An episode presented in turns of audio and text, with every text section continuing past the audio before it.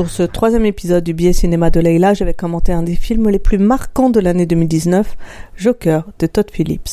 C'est un véritable triomphe au box-office mondial, avec plus d'un milliard de recettes, dont cinq millions de spectateurs juste en France. La reconnaissance critique est également au rendez-vous. Le film obtient le Lion d'or à la Mostra de Venise et la prestation de Joaquin Phoenix est très remarquée et récompensée dans les plus grands festivals, Golden Globe, Oscar du meilleur acteur, et cetera. Et en effet, c'est un film fascinant.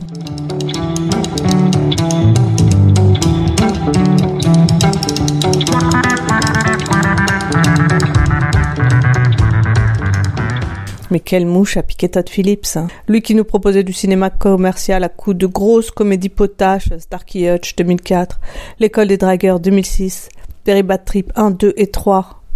Puis d'un seul coup, ce film Joker ou l'histoire d'un clown morbide qui devient malgré lui le leader d'une insurrection aussi soudaine que déchaînée.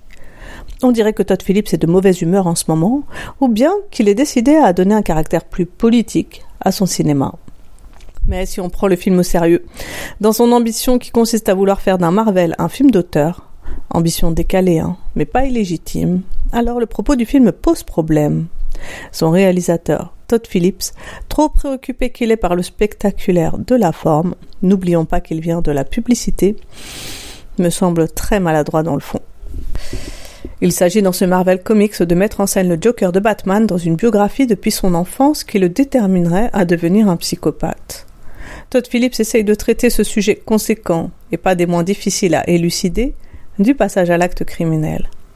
Et pour ce faire, Todd Phillips n'est pas seulement influencé par l'œuvre de Scorsese, mais il fait ici un remake croisé de deux films du maestro, Taxi Driver sorti en dix-neuf cent soixante-seize et La Valse des Pantins sorti en dix-neuf cent quatre-vingt-trois.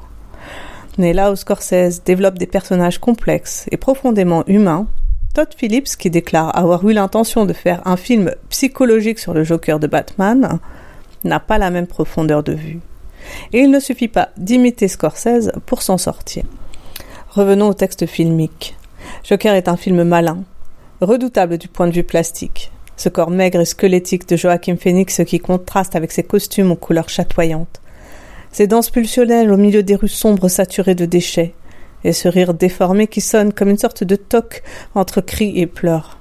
En termes d'effets, c'est très réussi, et le spectateur en prend plein la vue.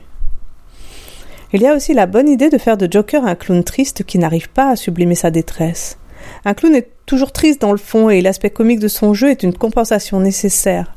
Charlot, Buster Keaton, Laurel et Hardy représentaient, comme euh, le Joker dans ce film, des inadaptés devant la société. Des déficients qui ratent tout ce qu'ils entreprennent, mais aussi des romantiques qui préfèrent le rêve au pragmatisme du quotidien. Le Joker, joué par Joaquin Phoenix, est ici un clown qui échoue à faire rire, qui devient donc une sorte de clown morbide, car plus personne aujourd'hui ne voit ce qu'il y a de poétique dans le ratage. Il est une sorte d'anti-Charlie Chaplin, car sa maladresse face au monde n'inspire plus de tendresse. Jusqu'ici, la proposition de Todd Phillips est très intéressante. Mais voilà, il s'agit maintenant de mettre en scène la mécanique qui fait basculer Arthur Fleck, alias le Joker, de l'humiliation au crime. Et le premier écueil de construction du personnage, c'est qu'il invite trop à la pitié. Dans ce film, tout le monde, au premier sens du terme, est contre lui.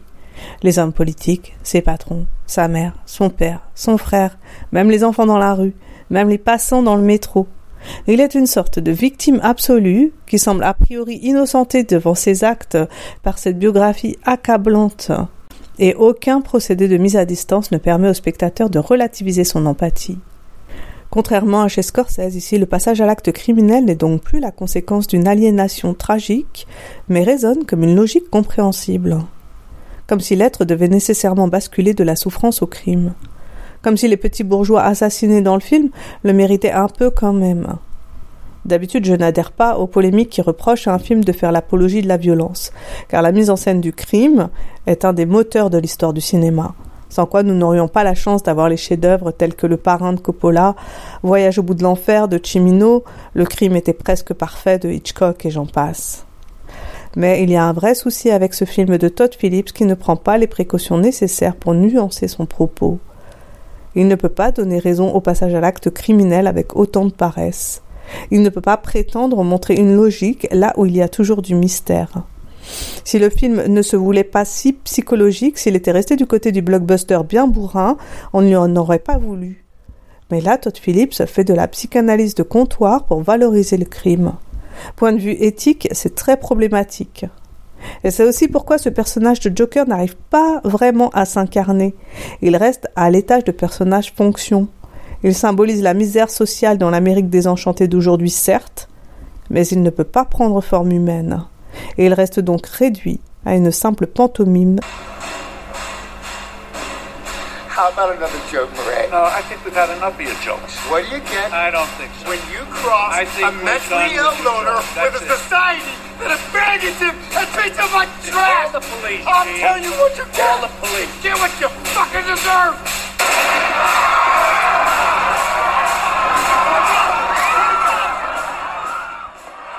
Pour expliquer au mieux ma position critique, repartons des deux films de Scorsese. Dans le premier film, Taxi Driver, Travis, interprété par Robert De Niro, est un homme isolé et inadapté à la société américaine. Comme dans Joker, la première partie du film consiste à le voir essayer de surmonter ses difficultés affectives et sociales, jusqu'à un point de basculement qui le fait passer du côté du crime. Mais d'une manière tout à fait construite chez Scorsese. Son anti-héros, Travis, veut purifier la ville de New York en éliminant le mal. Sauf qu'il devient lui-même le mal, car Scorsese, justement, nous montre que les petits mafieux que Travis assassine ne sont pas de si mauvais gars dans le fond. D'un côté, Travis est touchant parce qu'il essaye de devenir quelqu'un de bien pour s'adapter à la société. Mais d'un autre côté, il s'est aliéné à l'intégrisme moral du puritanisme américain qu'il a pris pour argent comptant quand il décide, malheureusement, de faire justice lui-même et de tuer des hommes sans comprendre. Le génie de Scorsese réside dans cette mise en scène complexe du psychopathe, qu'il s'agit ni de dédouaner, ni d'accuser, ni d'aimer, ni de haïr, mais de regarder en face avec toute l'ambivalence de sentiments que cela induit chez le spectateur. Travis, comme le Joker, est un homme qui souffre et qui ne trouve pas sa place dans la société américaine. Mais son geste criminel reste injuste et absurde. De la même manière, Rupert Pupkin, interprété encore par Robert De Niro, dans La Valse des Pantins de Scorsese, est comme Joker, un homme qui vit avec sa mère euh, abusive et qui veut devenir humoriste pour passer à la télévision. Sauf qu'encore une fois, Scorsese nous présente un personnage complexe.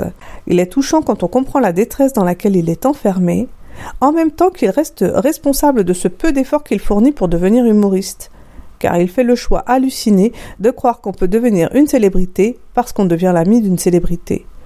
L'effondrement psychique de Rupert Pupkin dans le film se traduit par un crime gratuit qui montre à quel point il est plus dangereux qu'il n'en a l'air.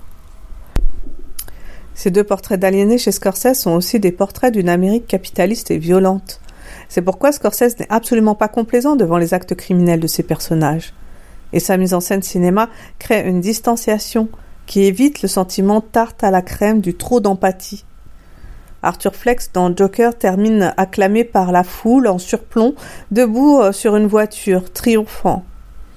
Rupert Pupkin dans La Valse des Pantins termine également acclamé par une foule, mais cette dernière forme une fosse, un trou, dans lequel l'anti-héros semble enterré d'avance, malgré ce succès délirant. Il n'y a pas d'équivoque dans la mise en scène de Scorsese, chez qui le tueur est faussement triomphant, car nettement situé du côté des bas-fonds à la fin du film. Merci pour votre attention. C'était une émission écrite et présentée par Leïla Toiti. Vous pouvez retrouver mes podcasts cinéma sur Radio E M S, la web radio de l'Est parisien, et sur ma chaîne YouTube, le Biais Cinéma de Leila. À bientôt.